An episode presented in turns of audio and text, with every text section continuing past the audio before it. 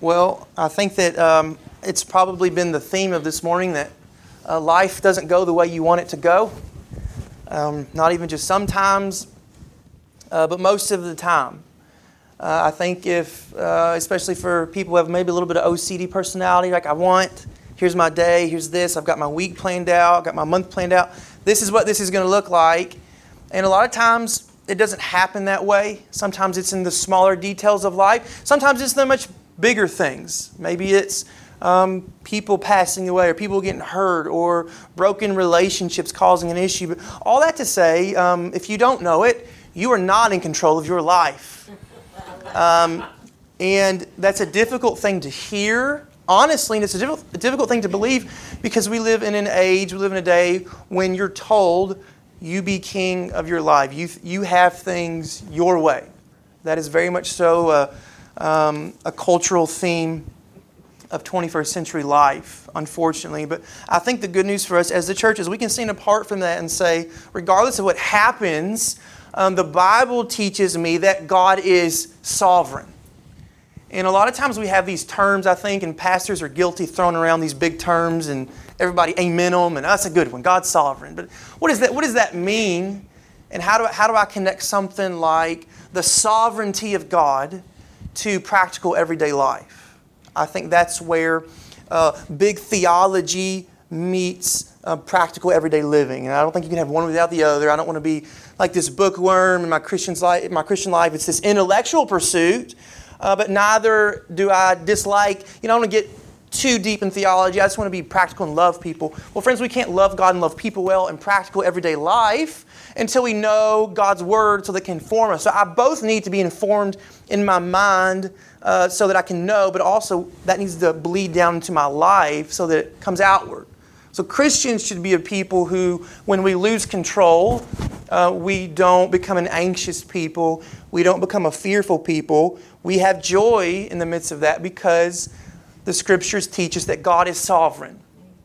And that's really the hope of the church in Acts uh, really from the onset, the birth of the church, there is this underlying belief that God is in control. And so I want us to turn this morning to Acts chapter 4. We're going to be in verses um, 23 to 31 this morning. To read it for us. It says, When they were released, they went to their friends and reported what the chief priests and the elders had said to them.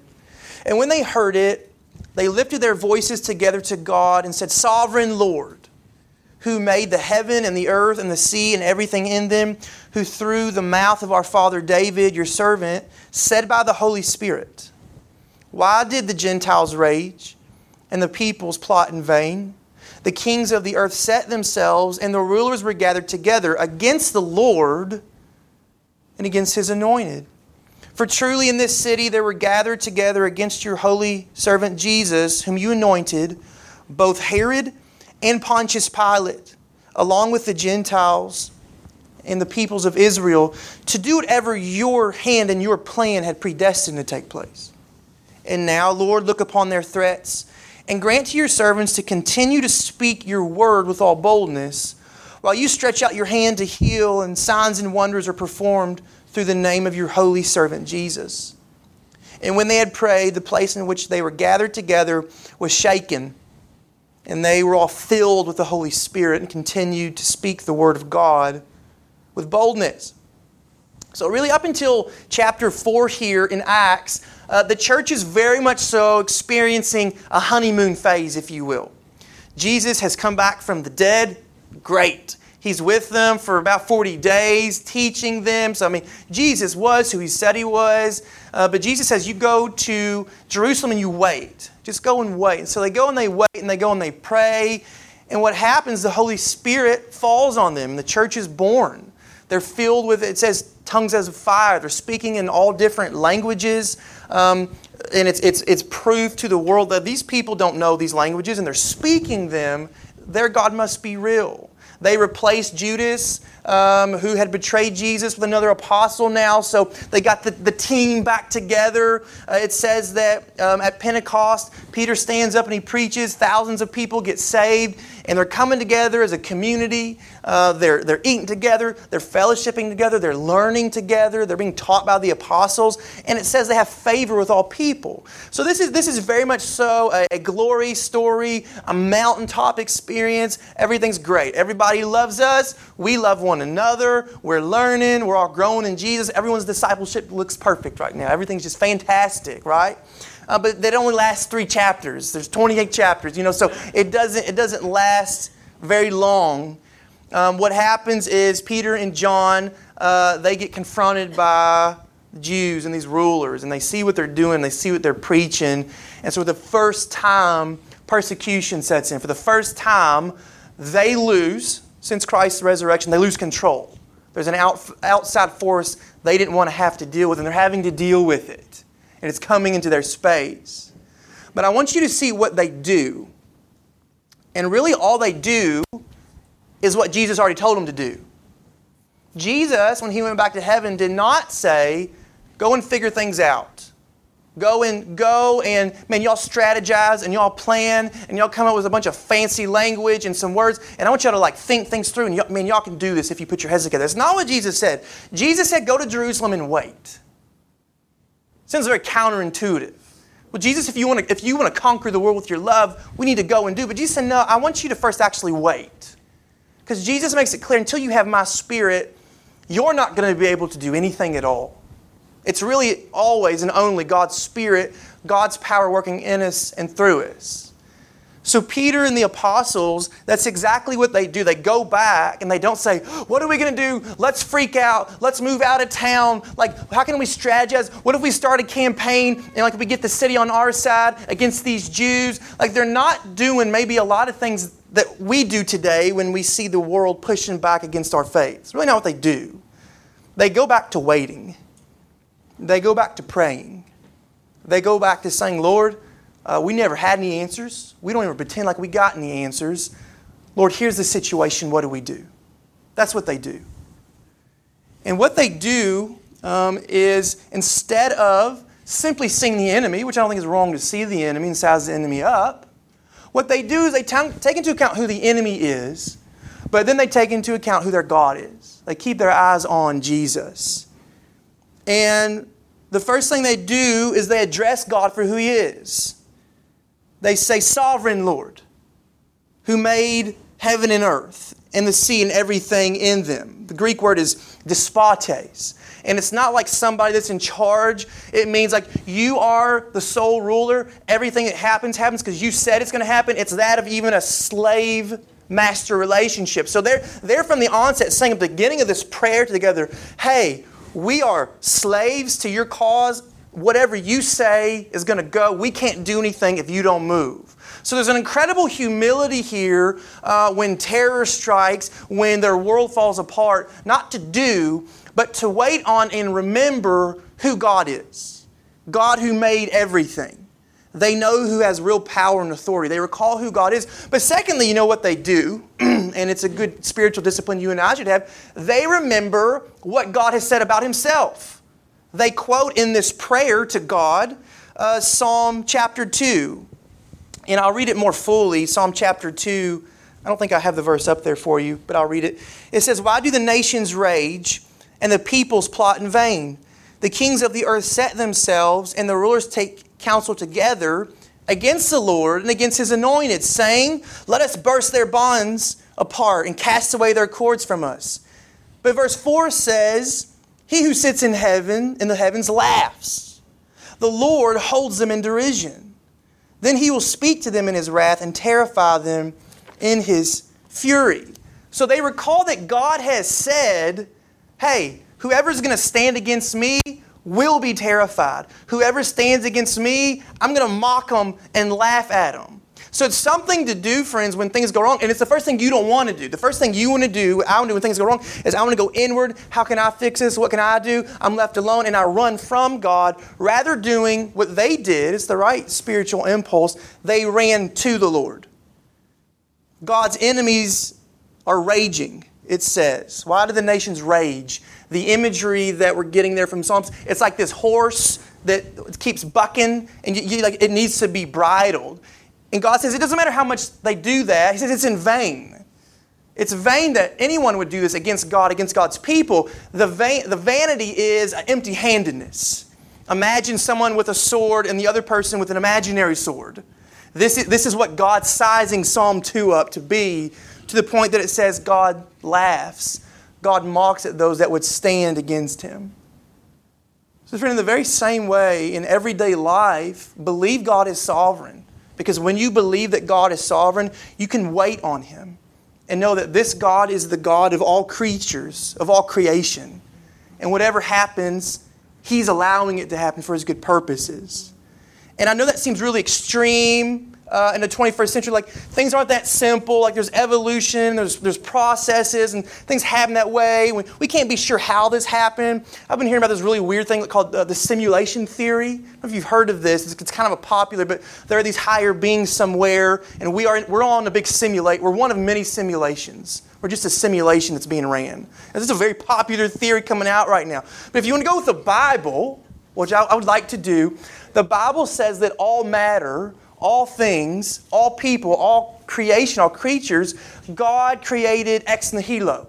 He created it out of nothing. Substance itself is because God allowed it to be. So, so God didn't find craft, get crafty, like, oh, here's some material, I'm going to make some stuff up and see if that can come up. That, that's not what God did. The, the Bible plainly teaches us that God created what is out of nothing. He did that. Which means what? It means that you and I, we exclusively live in God's universe. It's not a universe in which we are and God is, and I hope God is smart enough to figure things out, help me if He can, you know, work it out. He's so busy. It's not the case. It's, it's His universe, and things are happening the way God says it happens. People are doing what God says they can do. Nothing is independent.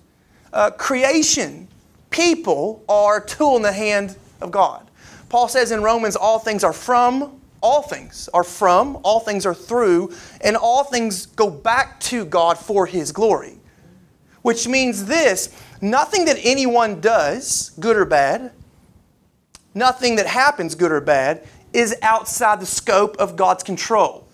It doesn't mean that God does evil or does wrong, but it does mean that God, has infinite power and wisdom, is over everything that does happen so that He will work it for His glory. Amen. So that's good news, friends, because when you have an enemy standing against you in your faith, when you have people, when you have things that are weighing down on you, it means this. Well, hold on. God is in control of that person. The authority they have, it's limited to what God said they can have it for the time they can have it. And it's for a certain purpose, which is always going to go back to God getting glory, even if it hurts right now. God works all things for the good of those who love Him. So, friends, that is the hardest truth to believe when you're in the bottom of the valley.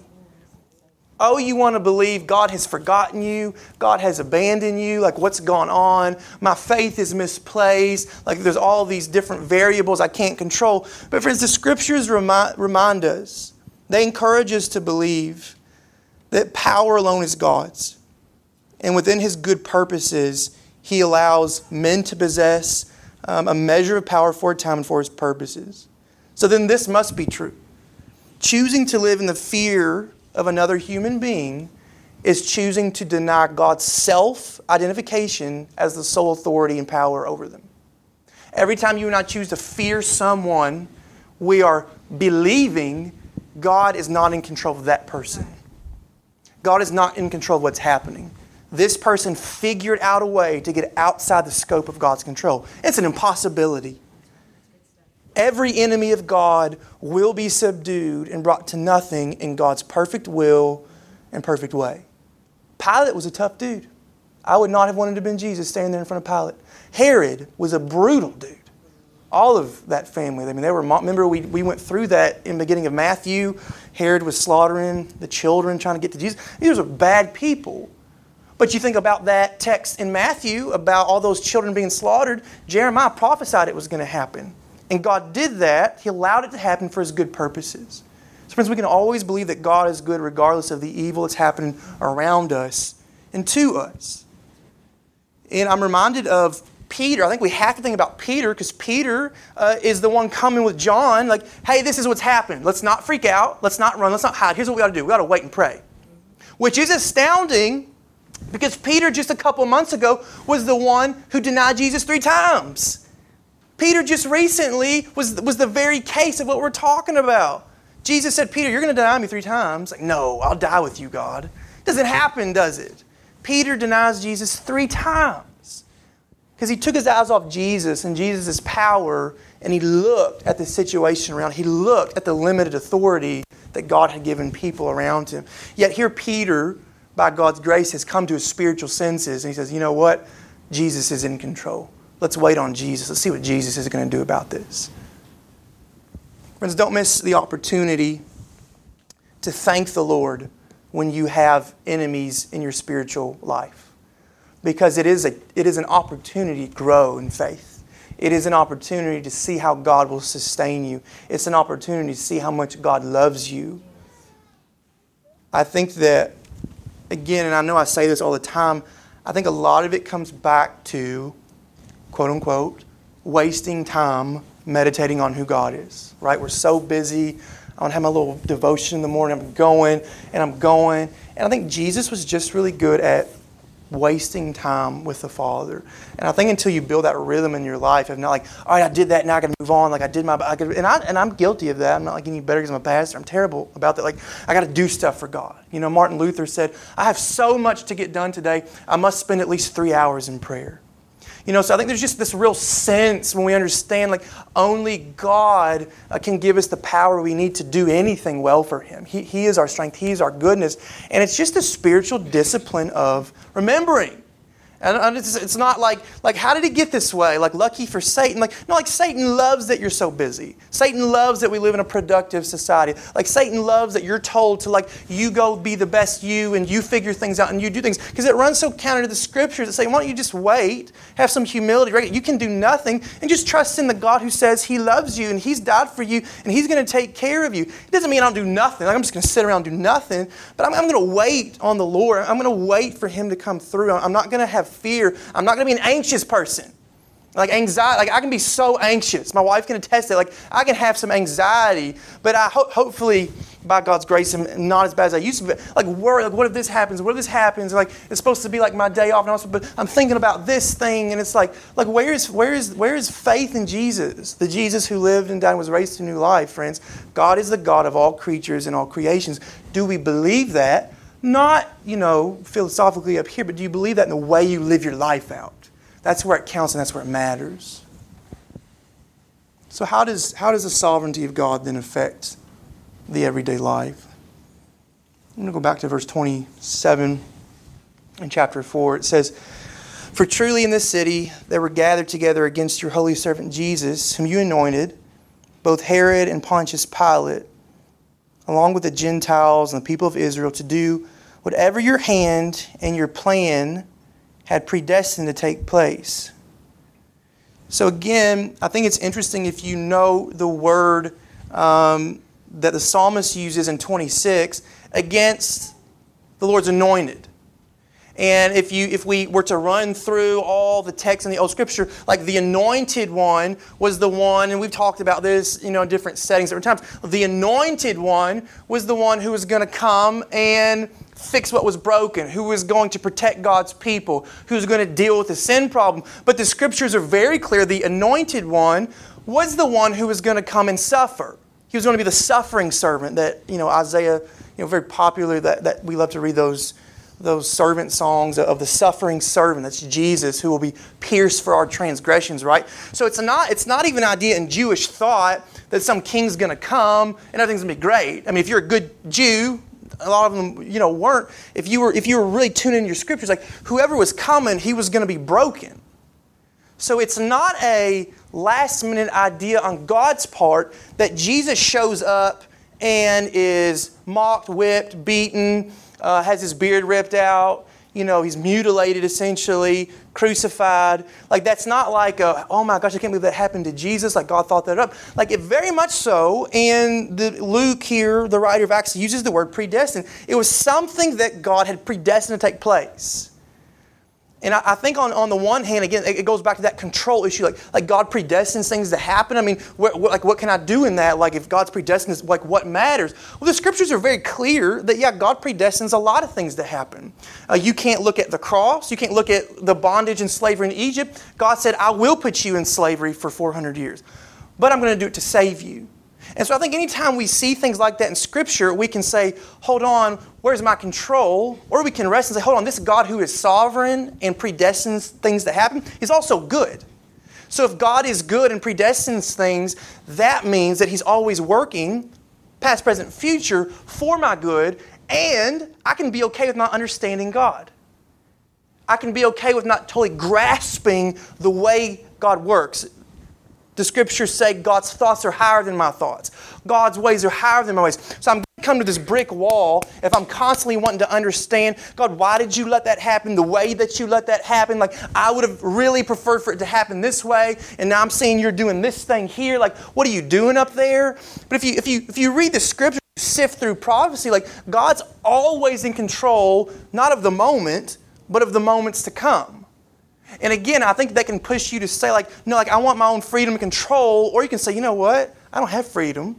Or I have freedom to choose, but I can rest in God's sovereignty in my situations.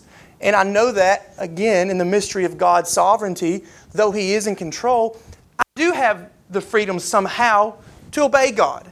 If it's true God's in control, I am free to, you know, I'm going to trust God here.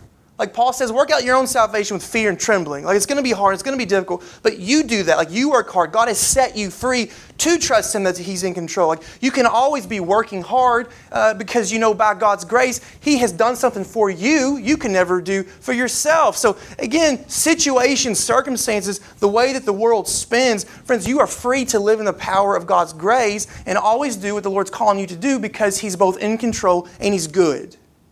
He's in control and He's good. Um, I think that a lot of times um, when we deal with that, uh, you, you want to have that, that pushback like, well, if God's good, and we've, we've all heard this a thousand times, if God is good, why did He let X happen? And how many times, I mean, I guess I have, I'm sure you have, if you're not personally, you've heard like, well, I was, I was a Christian, but if God really, you know, loved me, or my, He wouldn't have let that happen. He wouldn't have let that happen if God is good. And I think the, the only thing to do in that situation is go back to the gospel. Like, hold on, God was good to us. Um, we, we broke it. God could have, in that moment, executed justice on us in the garden said, No, you're, you're done. But God says, No, I'm going to let you live. Because, you know, the scriptures say, The day that you eat of the fruit, you shall surely die. But we did not die. Man lived another day. Then man lived another day. So you and I deal with the consequences of our own sins. So the bad things that happen around us, those aren't God's fault. God is still good in the midst of those things. So again, there's the choice to believe God is good in the brokenness around me, or I can believe, you know what, because God let this happen, He doesn't love me, which is a lie of the enemy, which your flesh would love to give into. Friend, God hasn't called you to maintain control over your life. He's called you to trust Him He's called you to believe in Him. He's called you to love Him. And the proof of our love is obedience, and it is trust. Amen.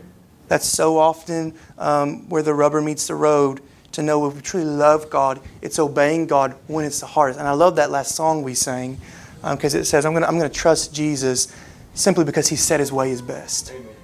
And can that be enough for you? Jesus said, Hey, my way is best. Is that enough? Peter I think has to stay a theme here because he's the one coming back with John. Not only did Peter deny Jesus three times, Peter's the one who sank in the waves. So here Peter said, Hey, let me come out there. And Jesus says, All right, come out, Peter. And he's walking on water because he has his eyes on Jesus. But what happens? He takes his eyes off of Jesus. And I think you get this very real illustration of the spiritual truth and reality here. He sees the waves and he lets the waves, he lets his surroundings be so much bigger than Jesus is. Friend, can you trust that God is always the God of your times? Every single second, it is allotted not to make your life boring, not because you're a wind up robot, but because God loves you and He's working the good and the bad in your whole life always for your good and for His glory. That's a very popular phrase you hear. But I think we need to hear it often that God is always working for our good and His glory. And you know what our good is? God's glory. We were created for God's glory. So I can always trust whatever's happening, God, you're doing it for your glory, and I'm going to ultimately be satisfied when you are revealed in your fullness. And a lot of times, much like the Lord Jesus Christ, we're brought through suffering and pain to arrive at glory. God is growing us, He's disciplining us so we can arrive at the same place where Jesus is. Can you have the humility uh, to give up control? Probably not all at once. Um, but praise the Lord, He doesn't give up on us and He works with us and He works through us. Verse 29 in Acts chapter 4, it says, Now, Lord, look upon their threats and grant to your servants to continue to speak your word with all boldness while you stretch out your hand to heal and signs and wonders are performed through the name of your holy servant Jesus. And when they had prayed, the place in which they were gathered together was shaken, and they were all filled with the Holy Spirit and continued to speak the word of God with boldness. Friends, it boils down to this. If we believe the gospel of Jesus, it means we believe in the sovereignty of God because the gospel of Jesus is proof that God is sovereign over our sin mistakes. God is sovereign over the enemy. In the midst of our sin, God said, I'm going to send a seed through the line of the woman, and that seed is going to undo what you did. God was never second guessing. He was never wondering. He always knew what would happen and he always knew how he would deal with it. His son Jesus would come and his son Jesus, who is over all creation, over all creatures, who is the creator himself, Jesus, who is sovereign over every situation, over all the circumstances of our lives, that Jesus, he got up on a cross and he bled and he died and he was ra- raised from the grave as proof that he and he alone is our sovereign God and trusting in him alone alone. Friends, we are free to live bold lives for Him because we have His power at all times, no matter what happens. And that's exactly what happened for these people. They looked at their Jesus, and when they looked at their Jesus, they were reminded of His power, of His sovereignty, of His goodness, and they were emboldened to move onward to continue preaching the gospel and living out the implications of what it means to be a follower of Jesus with joy. And and you know, cool things happen in Acts. I wish happened. Like I wish it would shake. You know, those earthquakes in California right now. Yeah. I don't know what I want an earthquake per se, but you know, it shakes. The place shakes. You know, and I've never spoken in tongues either. But you know, you see these cool things in the scriptures. Um, and you're like, well, I don't, I don't know that God's going to give me the same things He gave necessarily in every unique situation, but I do know the scriptures are clear. If I trust and I pray, God will give me power in the Holy Spirit, and He will give me a love and a joy in the gospel, and He will give me a boldness to move onward. Amen. And that's what I want. I, I don't necessarily need a, a, I don't need a writing, writing on the wall. You don't need writing on the wall. What you need to do and I need to do is believe in the Jesus who already was raised up from the dead. Believe that the tomb was empty. Believe that the power of the Spirit is in us now. And we can be a bold, joy filled church together, and we can make it to the very end and follow Jesus into the very end, friends. And that's just good news for us this morning. All right. So let's pray together. Lord, much, much like these believers in Acts, Lord, we, we have the opportunity every day um, in so many ways to be afraid and, uh, Lord, to wonder and to fear. Uh, but, Lord, we, we pray we would have the proper spirit led, spirit given impulse to trust and to believe that, Jesus, you didn't just do something for us, but you are with us and you love us, and you're working all things together for us, for your glory and for the Father's glory, Lord. So I pray our hearts and our minds would be restored, they would be uh, just renewed. Um, just with the, just the truth of who you are, that we would be overwhelmed. And Lord, if we've lost our amazement with who you are, we've lost our amazement with the gospel, we've lost uh, our joy in being part of a, a, community of believers where we can pursue you together. Lord, I just pray you would remind us of what a blessed gift it is to be in the church, following uh, your son, Lord, with other people. And Lord, we, we get to lock arms and we get to pray together and we get to encourage one another and we get to be filled with the Spirit and we get to preach the gospel, Lord. So I pray we would not see any of this as a have to, but Lord, let it be just a blessed get to. We get to know Jesus. We get to live for Jesus. We get to be equipped by your Spirit to live out uh, your will for our lives, to be holy and to be righteous and to, to reach others for your name. So I just pray that would fall fresh on us this morning. Lord, in the midst of a variety of things that are happening in each and every life this morning, I just pray for that still quietness to know that your Spirit is here, and in your Spirit, Lord, we are provided for and we are loved and we are guided. So uh, we just bless the name of Jesus this morning. Friend, I, I, would just ask you this morning, just there in your seat, if you don't really know Christ, uh, maybe you know about Christianity and you know about Jesus, but you've never said, you know what, I'm gonna, I'm just gonna be a true uh, just prayer. I'm to wait. I'm just to be the kind of person that has all faith in this Jesus. I would just encourage you. There's no there's no time like the present. Just to trust in this Jesus and just call him your very own. He loves you. So, Father, we just bless your name and uh, just love you. It's in Jesus' name we pray. Amen.